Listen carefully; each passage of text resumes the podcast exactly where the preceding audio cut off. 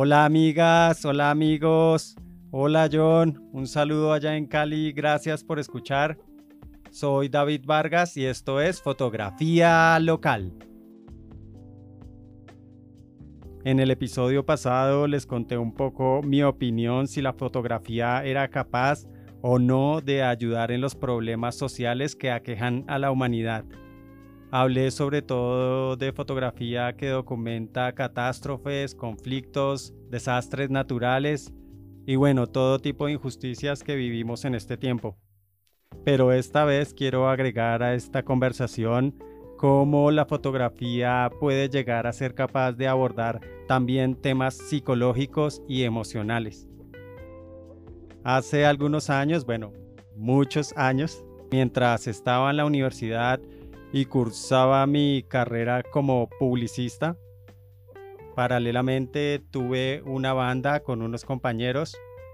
Su género fue el ska punk que existía en ese tiempo, con la cual tuve el placer de compartir y viajar por muchos lugares de Colombia, llevando este poder de la música con unas letras muy contundentes que tenía la banda y allí en la banda aproveché para desarrollar otro tipo de habilidades. Mientras aprendía a hacer música, también desarrollaba los videoclips de la banda y por supuesto algunas fotos que colgábamos en el MySpace. Me sabía el código HTML para poder cambiar el diseño del MySpace y bueno, otro tipo de cosas que también me apasionaban. Y después de unos años de joven, de disfrutar la vida, de hacer música, la banda se acabó. Y con el tiempo fui perdiendo ese poder que me daba la música de expresarme. Y con la fotografía encontré de nuevo esa voz. Y fue tan poderosa esa atracción que con ella soy capaz de pagar mis cuentas. Increíble, ¿no?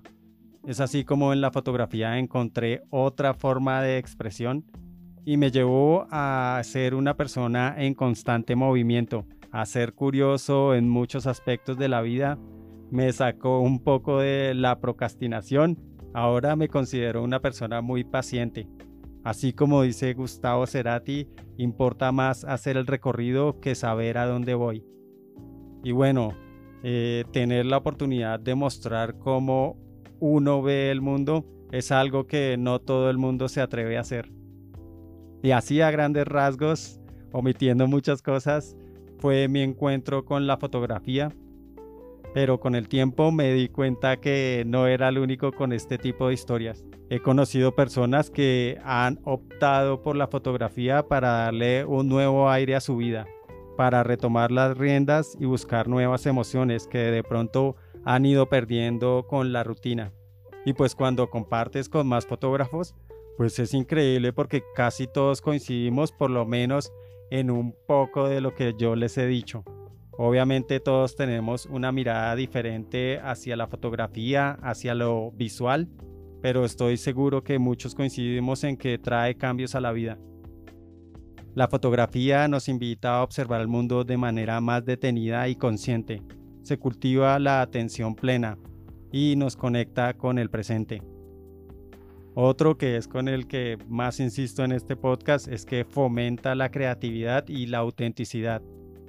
Al tener un álbum de fotos, un carrete de fotografía, pues estamos narrando nuestras experiencias y pensamientos internos, lo que puede llegar a ser terapéutico y liberador, sobre todo en el futuro. Y como cualquier otro hobby o como cualquier otra práctica, pues requiere de aprender nuevas habilidades. Y este, el último, pero el más importante, es el de la fotografía como un instrumento de memoria. Pues cada vez que vemos una fotografía nos transportamos al pasado y se convierten en recuerdos de nuevo tangibles. Y entonces, ¿coincidimos con alguno? La fotografía, aún siendo un hobby, es capaz de tener efectos positivos en la mente y en las emociones de las personas.